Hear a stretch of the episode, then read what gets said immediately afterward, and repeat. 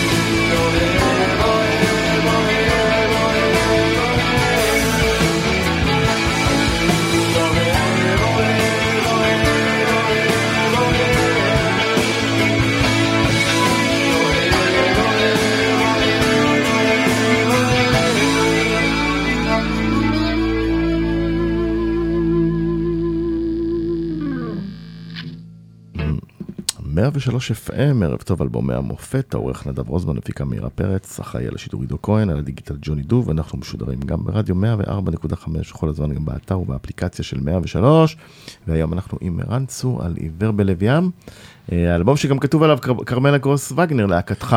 כן, לשעבר. לשעבר, אבל זה בעצם אלבום סולו ראשון, אפשר להגיד. כן, האלבום הזה הוא בא בדיוק בחתך הזה בין... הלהקה, שרידי הלהקה, לבין היציאה שלי לקריירת סולו. רוב העבודה של האלבום הזה נעשתה בין ארקדי דוכין לביני. שהוא יפיק בעצם. ארקדי המפיק מוזיקלי מאוד דומיננטי באלבום הזה, תרם המון, והיה קטע שהתחלתי לעבוד איתו, ואחרי 3 חודשים הוא נכנס לאיזושהי מצוקה, והוא אמר לי, אני לא אוכל עכשיו, אני צריך הפסקה.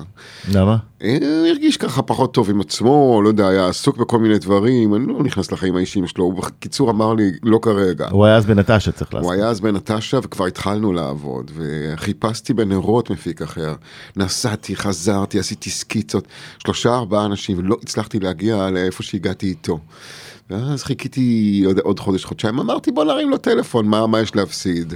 התקשרתי אליו, ואומר לי, בטח, בוא. נגמרו הבעיות. נגמרו הבעיות, ומשם התחילה הדרך של האלבום הזה. לא סתם אני ככה מציין אותו, כי הוא כל כך חשוב לי שם. ההפקה בכל זאת. נכון. ולמה בעצם, איפה היה הטריגר של אני הולך עכשיו לקריירת סולו, גמרתי עם קרמלה גרוס וגנר, שצריך להזכיר, להקה מאוד מצליחה, סימלה את דורה רוקסן, שהתחילה את ה-90s. אז זהו, היא להקה שבפרספקטיבה של הזמן אולי נראית מצליחה, בזמן עצמו זה, אי אפשר היה נגיד, לא יודע מה, לתת משכורת לאנשים ולהשאיר אותם איתך, והיו אנשים צעירים שכל אחד רצה לצאת לדרכו, וגם בלהקה לא היה פשוט היחסים האישיים. מה היה?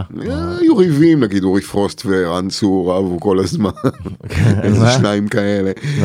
וכן, תשמע, אישי או מקצועי? מקצועי, ברור שמקצועי. הם טובים אורי ואני, אבל... עד היום? כן, כן, כן, אבל תדע, ראינו אחרת את הדברים, והמתח העיקרי בקרמלה גרוס וגנר היה בינו לביני. מהרגע שהוא עזב, הלך ללמוד קולנוע בירושלים, אז בעצם נשארתי סוג של שרידים של הלהקה. אני לא אומר שאורי ואב שלי לא היו חשובים, היו מאוד חשובים לי, אבל הם הלכו איתי קדימה. וגם, בסופו של דבר, כל אחד מהם בחר בדרכו האישית. אז הלכתי לקריירת סולו, ותשמע, היה גם את העניין הזה. ולמה נשאר אבל לקרמלה? כי זה התחיל איתם? החברת תקליטים. רצה עדיין לשווק אתכם בתור... NMC, כן. זה בעצם סיבה, רק שיווקית. האמת, כן, סיבה שיווקית, אבל תשמע, אז ענב עוד היה באמת במלונה של קרמלה, אפשר להגיד. וקצת על השיר קיץ, מה עומד מאחוריו, אחד הלהיטים הכי גדולים של אותה שנה? שיר אהבה... על מה כתבת? זה שיר אהבה של בחור צעיר שהוא עדיין לא הורה, אבל הוא איכשהו רואה את התמונה המשפחתית שהוא מתעתד אליה. אני חושב שזה... נזכרתי בזה זיכרון ילדות שאני בין, אני יודע מה, 6-7, פותח במקרה את הדלת חדר השינה של ההורים, ואני רואה את אמא שלי מניקה את אחי הקטן, באור מלא כזה, סגרתי את הדלת, זה היה מין, אתה יודע, משהו שכאילו זאת אינטימיות שאתה לא נכנס, אבל איכשהו התמונה הזאת נחרטה לי כמו תמונה משפחתית כזאת, שכנראה חיפשתי אותה יותר מאוחר בחיים שלי אחרי זה. באיזה גיל כתבת את השיר? 27. וזה החזיק יפה עם השנים. כן, כן, שיר יפה, החזיק יפה, אני אוהב אותו, עד היום שר אותו בהופעות, יש לו 2 ביצועים, הביצוע הזה ששמענו זה הבלדה, יש לו ביצוע שהוא דאבל טיים, רוק יותר, שאני דווקא נוטה אליו יותר עם השנים, אבל כן, זה שיר יקר לי. יפה, בוא נלך לקרבות תרנגולים. יאללה.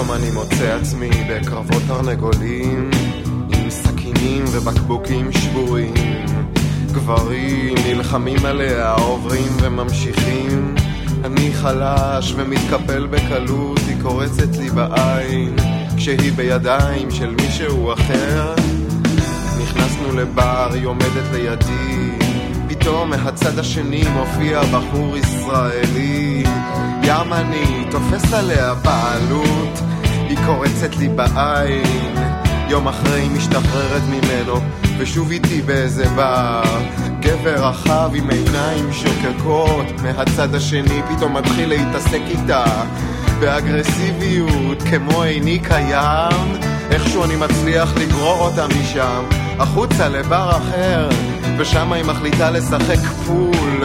פתאום קם איזה בחור אחד כמו אח בראש, במהלך המשחק אומר לחברו בוא נזיין אותה. היא מפסידה ומתחמקת אל הבא, אנחנו יוצאים לביתה, אך בראשים רצים מפחי אשפה אל חצרות הבניינים, נושכים אחד את השני, צפצופים של זעקות כאב, ריח נבלות ותאוות בשר, היא קורצת לי בעין.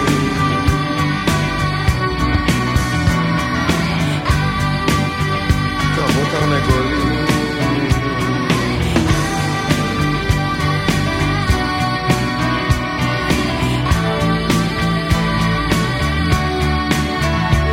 רוצה לגעת בה, לנשק אותה,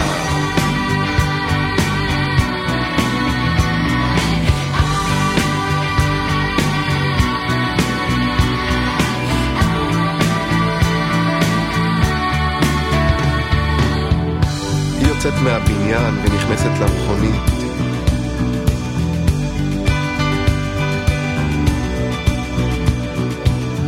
נוסעים על הגשר היוצא ממנהטן לקווינס. מה שמך? אליסה. שמך? ערן. אני מתאהב בתוך שנייה, כל כך צריך אישה, והיא מחייכת אליי, חושפת שיניים ולשון קטנה חורצת ביניהם.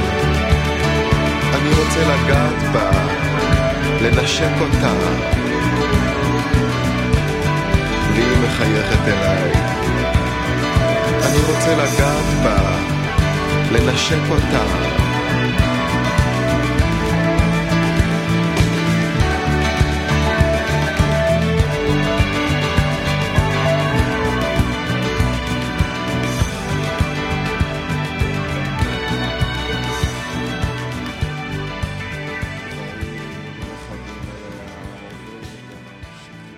כן, קרבות תרנגולים, על מה השיר?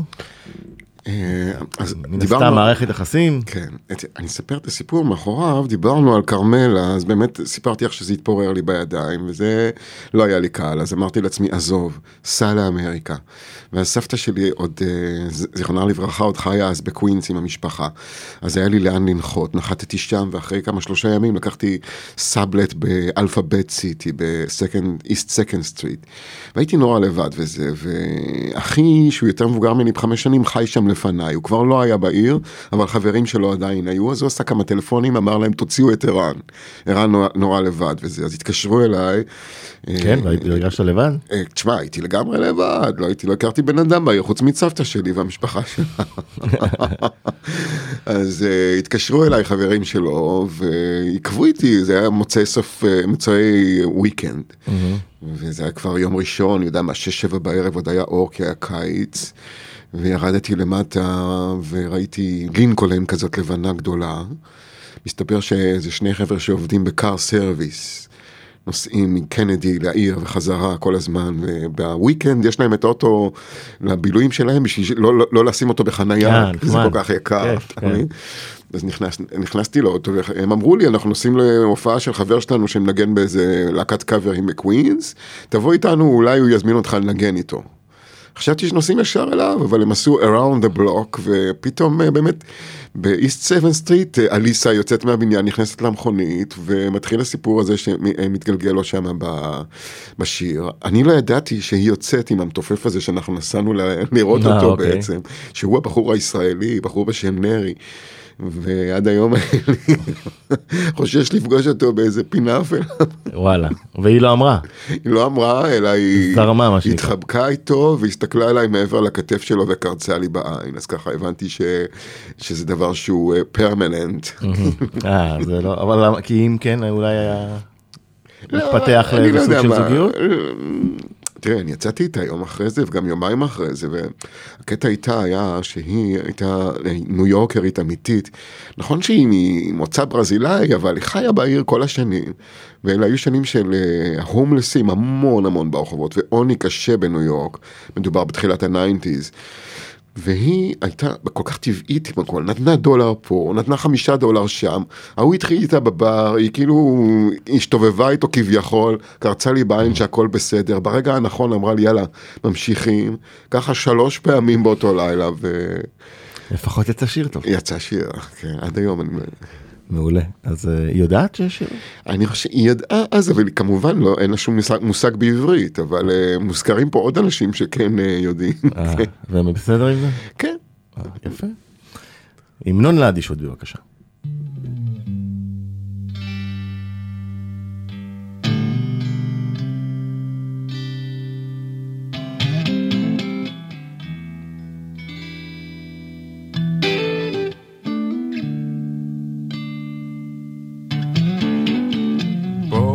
נעשה רק עוד פעם, לא לפרוק את הזעם, נתחבק ככה סתם, ונראה מה יצא. בואו נתפרק בשירה, לא ניגע בבשורה, האמת אסורה. כך אמרה המורה, ונצוף על המים, עצובים החדיים, צעירים ותמימים, בינתיים, ונדחה את היום, בוא נביט בעיניים. ונספוג לא נבלום, צעירים ותמימים לנצח.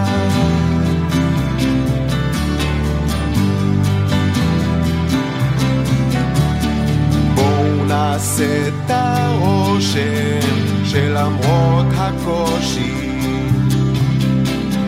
אין לנו עניין באושר, ונראה מה יצא. בואו נסתגר בחדרנו ונאמר לעצמנו, זה מה יש, זה מה שהבנו, לא נלך על קצה. ונצוף על המים, עצובים החדיים, צעירים ותמימים בינתיים, ונדחה את היום, בוא נביט בעיניים, ונספוג לא נבלום, צעירים ותמימים לנצח. ונצוף על המים, עצובים החדיים, צעירים ותמימים בינתיים, בינתיים.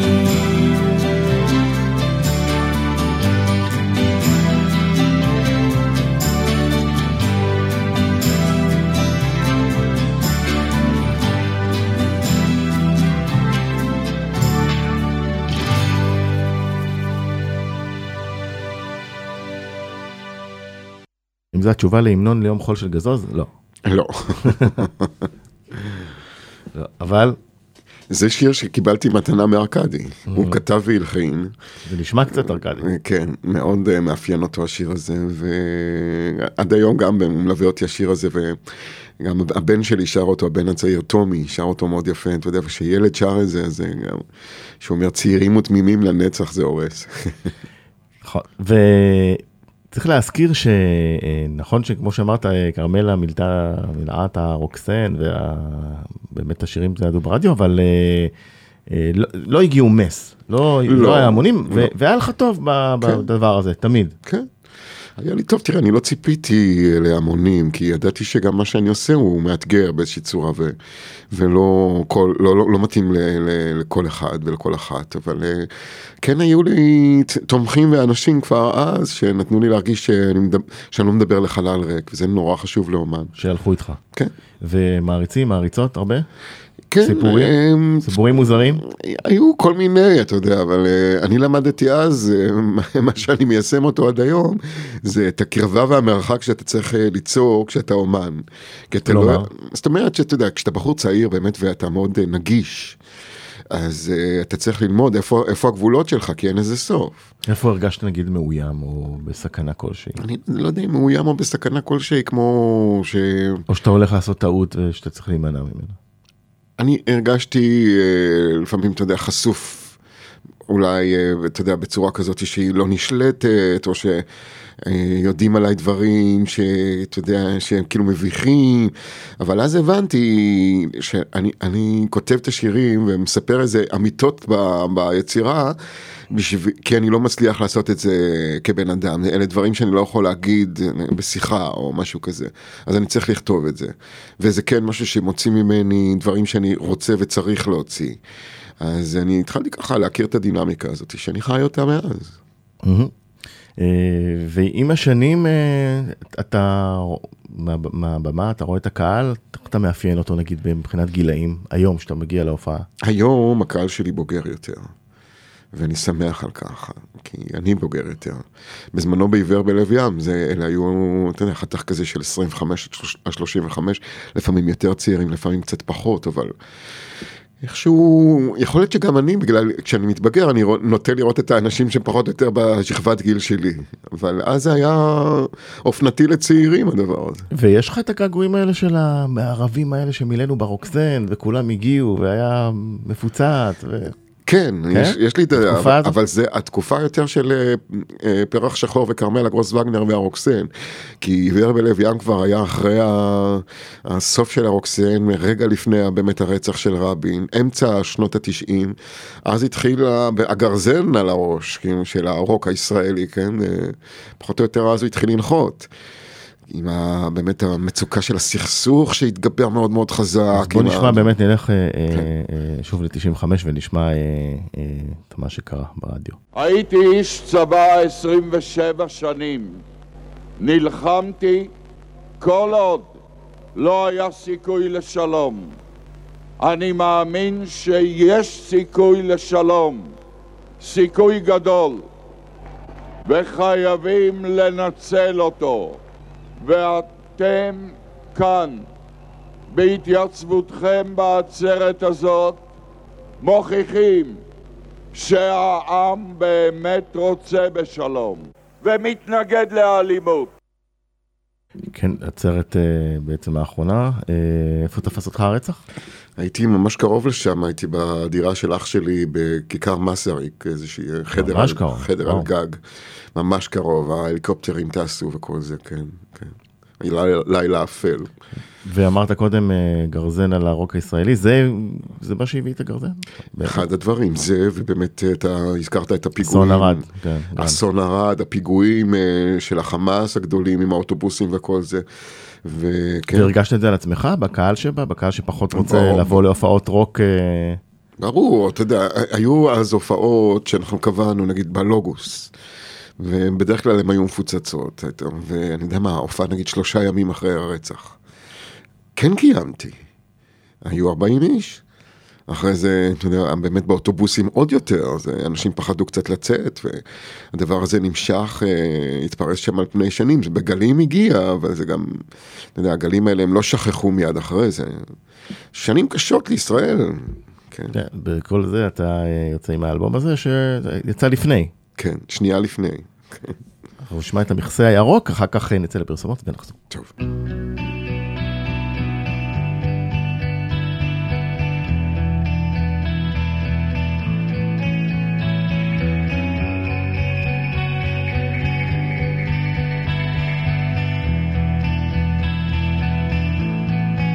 כשהרמת את המכסה הירוק המוסתר באדמת הגן נחבור שורץ מקקים ומזוהר איך זה מגיע לך הלא כל כך נקי זה הגר ואז העמקת לחשוב פתאום עלה זיכרון כמובן שהכל התחיל מן השבר עם ניסיון התעלמות וחיה שסוחבת רגל ידעת על הבור ושתקת עד אי אפשר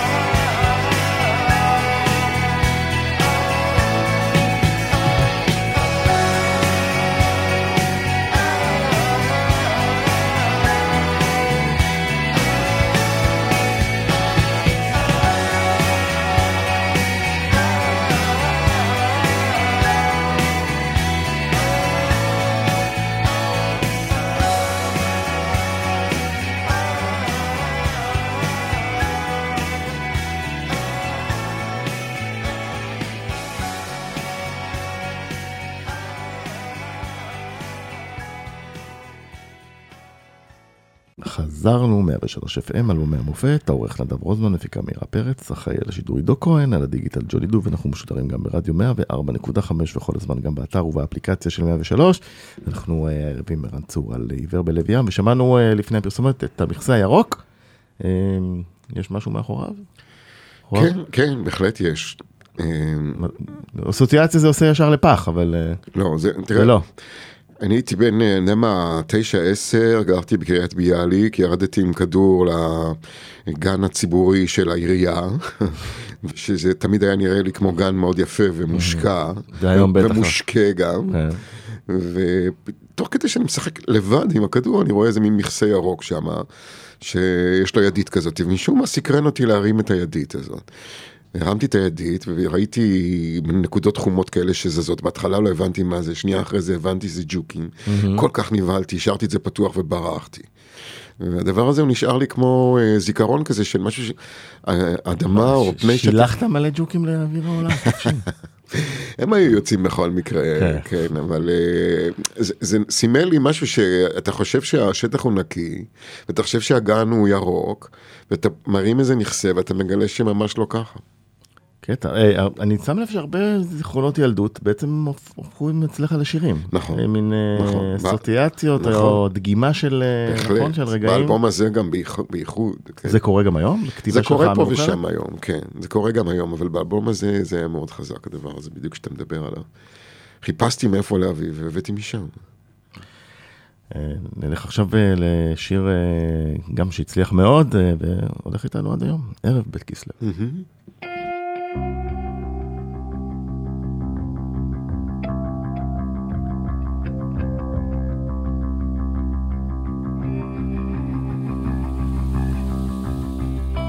בערב בית כסלו טרפתי את נפשי, יצאתי את ביתי אשר אל מול הים, נכנסתי אבן אל הכיס, קשרתי חבלים, נכנסתי אל הים, נלחמתי בגלים.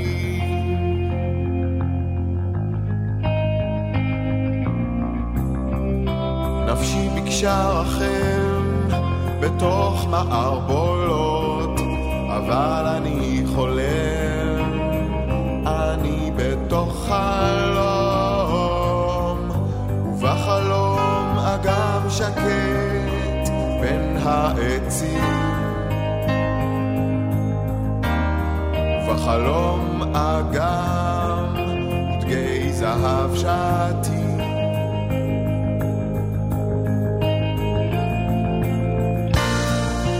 יום אסוני, יום ססוני, ויום ססוני הוא יום אסוני.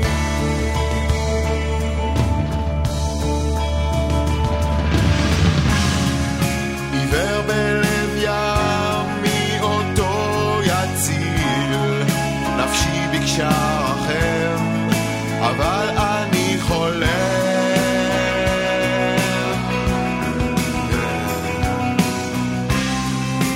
דרדרה נפשי לבור שבי, ושם תפסה את מקומה ביער ומללים. טורפי נפשה וחפר הופכים כאן לעצים, חיות רעות שוכנות בענפים.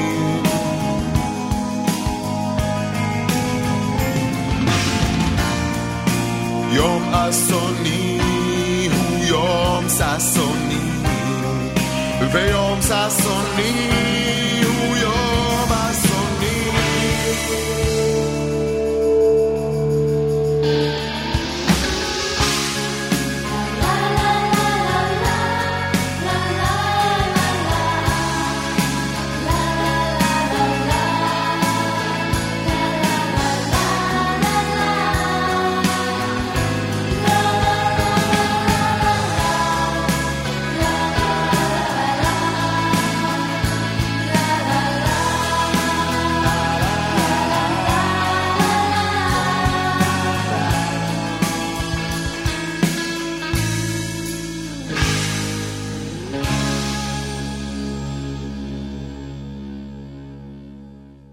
כן, ערב בית כסלו, ואת השורה בעצם לקחת מאביך, נכון?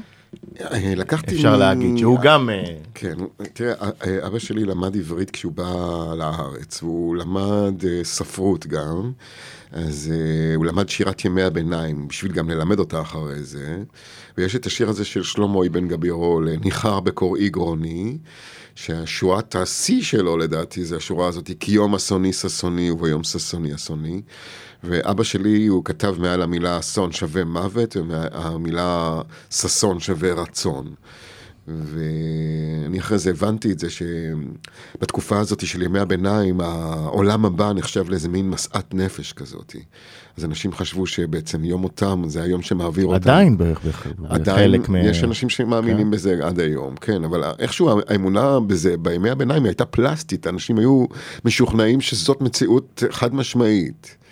ואתה רואה את זה גם בעוד עבודות של אותו הזמן, אבל אני חיפשתי להגיד את הדברים במילות קוד כאלה, כמו שאני התחלתי את השיר, אני אומר אשר אל מול הים, אני אומר טרפתי את נפשי, אני אומר את התאריך העברי בית כסלו, אז גם רציתי שהעובדה של סוף החיים המציאותיים של הדמות, גם כן יאמרו באיזושהי מילת קוד, אז הנה מצאתי את האסוני ססוני הזה, ומבחינתי באותו רגע יכולתי להמשיך את המסע של הנפש גם אחרי המוות, שאני אומר שהידרדרה הנפש לבור שביעי, ושם תפסה את מקומה ביער ומללים. גם זה לקוח מדנטה אליגיירי, מהתופת.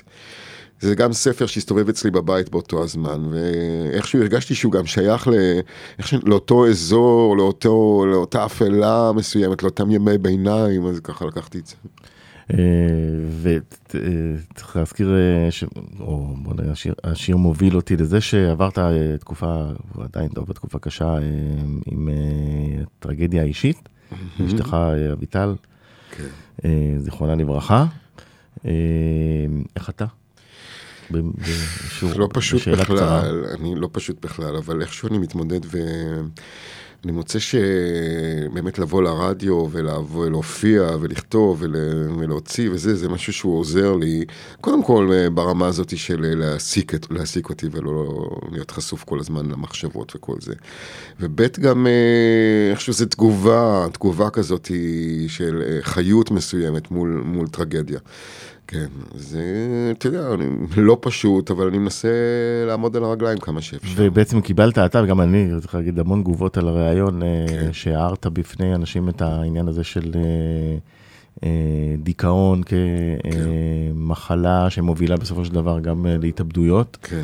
אתה יכול לחלוק איתי איזה תגובות? יש תגובות של אנשים שמודיעים לי ככה באמת שאני בא ומדבר על זה באופן גלוי, כי זה עוזר להם להתמודד.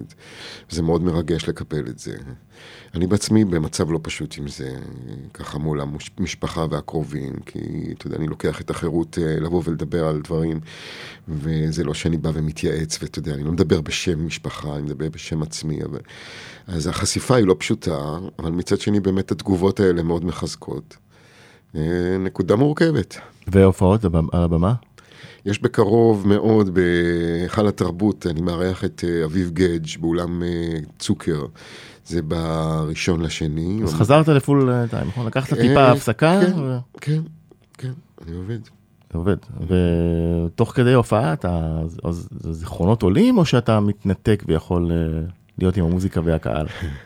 יש כל מיני דברים שעוברים בראש בזמן שאתה מבצע, אני תמיד אומר את זה גם לסטודנטים, החוכמה היא לא להיבהל, וכשאתה חוזר, כשאתה מבין שאתה עפת לאיזה מקום בראש, ואתה אחרי זה צריך לחזור, אז אל תיבהל, תחזור באופן טבעי, כי אחרת יכולה להיות שם איזו התנגשות כזאת. אבל אם אתה לא עושה מזה עניין ואתה נותן לזה לחלוף, אז אתה חוזר לרגע. לפעמים כן. הדמעות יכולות להציף, גם זה דבר שאני מתמודד איתו, ואני כמובן לא יכול למנוע מהם להציף, אבל אני כן רוצה לחזור לעצמי יחסית מהר אחרי זה, לא להפוך את זה למרחץ דמעות או משהו כזה, אבל אני רוצה גם שהרופאה שלי יהיה פן, ואנשים יבלו ושיהיה כיף, זה נורא חשוב לי. זה קורה? כן. אני הייתי בחמה וחמה, אז תבואו. מתי אמרנו התאריך? ב1 לפברואר, ויש לי גם ב3 באפריל, בחורה בזאפה, עם הפרויקט עם עופר מאירי. הפרויקט של האלבום שיוצא, החדש. כן. זה כיף. נחזור ל-95, ואז הופיע בטי. יאללה. ואז הופיע בטי. אני הייתי בחוץ, מחפש מזון לכלבה, הדורשת לסלק את השיער הגברי מן הרגליים שלי. ברחוב איבן גבירול, ליד העירייה, נכנסתי לפרפומריה ושאלתי על מכשיר להסרת שיער. אישה אהבת בשר ענתה לי, אין במלאי כרגע את המכשיר הזה. יצאתי אל הרחוב, ואז הופיע בטי. גרביונים שחורים, נעלי ג'אז, שיער קצר עדוק בג'ל, והיא בתוך כל זה. אורה הלבן, קומתה הנמוכה, פרצופה חייכני, ארמומי. נפגשנו בתחנת האוטובוס מספר פעמים בעבר. עדיין לא החלפנו מילה, אבל משהו בי משוכנע שהיא תעזור לי להרוג את הכלבה ואז נוכל לחיות יחד כמו איש ואישה. הלכתי אחרי בטי במרחק מה מאחור, וראיתי אותה נכנסת לבית דירות. נשענתי על מעקי החצר, הכלבה הצטנפה בפינתה באימה. עזרתי אומץ ועליתי לקומה השלישית, שמה התנוסס על אחת הדלתות השלט בטי. נקשתי על הדלת והיא פתחה בחלוק רחצה ירוק, עדיין רטובה מן המקלחת. איך אפשר לעזור לך? שאלה. ואני עניתי בטון נעלב, אם ככה אז אי אפשר לעזור לי. ירדתי במרוצה במדרגות. הכלבה שעגה במלוא עוצמתה, אני הצטנפתי לפינה. בסדר, בסדר, אני נכנע. נכנסתי לדירה וישר אל חדר האמבטיה, שם נטלתי את הידית האדומה של מנקי האסלה. הרטבתי את הישבן במים, ריקחתי בסבון והחדרתי לפי הטבעת. הכלבה נענקה, אני השפחתי. בישבן דואב התיישבתי על קורסה כדי לכתוב דוח זה, ואז נקישה בדלת. בטי עומדת בפתח, מביטה אל תוך תוכי, מחבקת אותי, מוחה דמעה. בטי, אמרתי, שם בפינה, תראי, יש כלבה שחורה, היא נושכת אותי, תארגי אותה בבקשה. בטי ידעה במה מדובר, נכנסה לדירה, ניגשה לפינה האפלה, שם תפסה לכלבה ברעמה. החלה התגוששות נשים שמהותה קריאת שיער אחת לשנייה. הקרב הוסלם לשימוש בנשיכות. לא עבר זמן רב עד שבטי נותרה מוטלת על הרצפה, הרוגה. הכלבה חשפה את שיניה מולי, נראה אם תעז גם אתה. היא הסירה גרביונים שחורים מעל בטי, הסירה גם חזיית תחרה. תלבש מיד, לי אמרה. לבשתי את הגרב על רגל חלקה משיער, אך פצועה בפצעי גילוח גס. ניגשתי אל המיטה, הראי תלוי מעליי, ואני בתנועת קדימה אחורה משתפשף על המזרון. הכלבה גרגרה בסיפוק, אני השפחתי.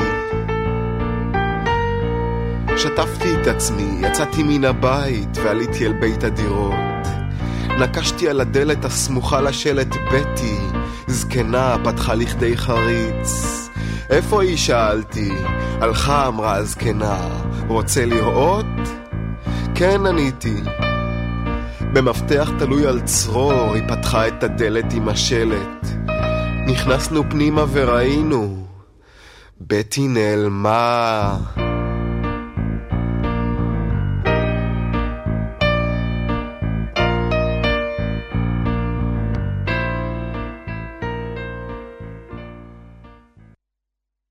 כן, ואז הופיעה בטי, כמובן שיר לא פשוט, לעיכול, עם מילים לא פשוטות שהרדיו לא משמיע.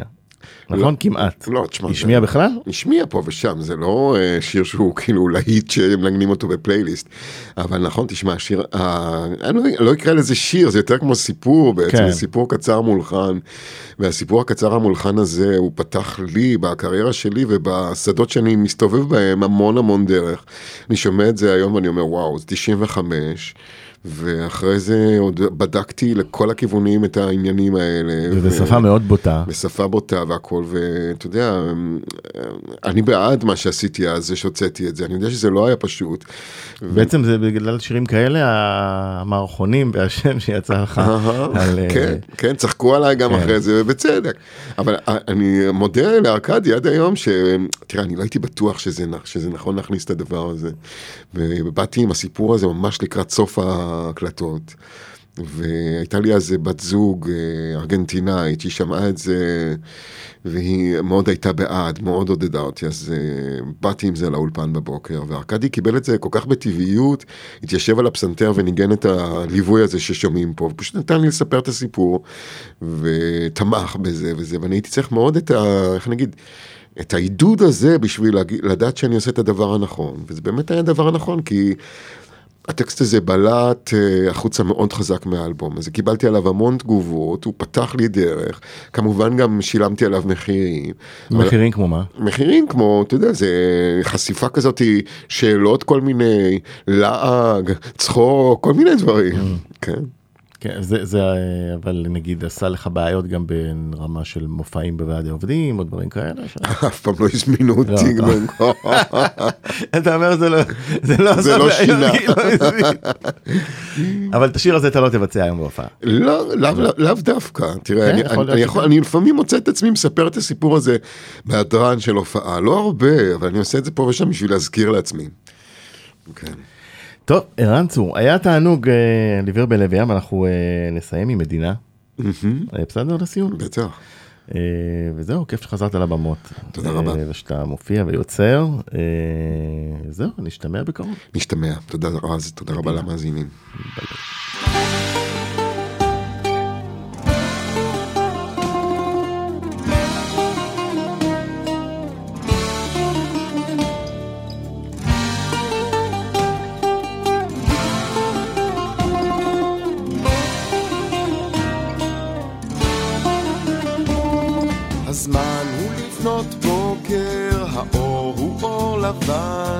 מתוך החלום, תוך הרצון נולדה מדינה, אנשים באו אליה מכל קצוות תבל, מזרח, מערב, צפון ודרום באו אליה.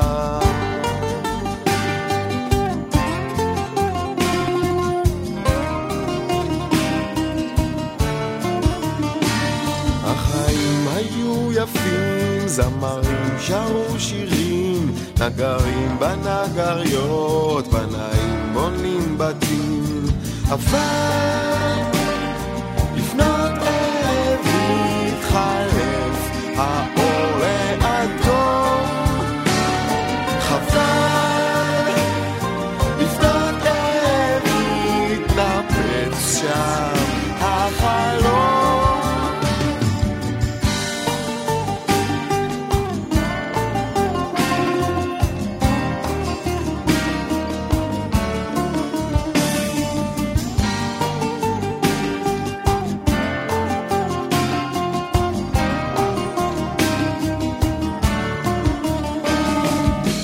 השנים הטובות, באה שנה קשה, בתוך מדינה גדולה חזקה פרצה מלחמה, טסו מטוסים, שעדו הטנקים, מתו חיילים, נפלו חללים, בסוף הרדיו הודיע את הודעת התבוסה, בסוף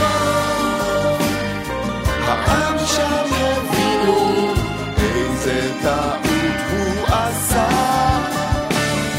היה שם תוהו ובוהו, האור הפך שחור, הייתה מדינה גדולה חזקה והיא איננה, הייתה מדינה גדולה חזקה והיא איננה.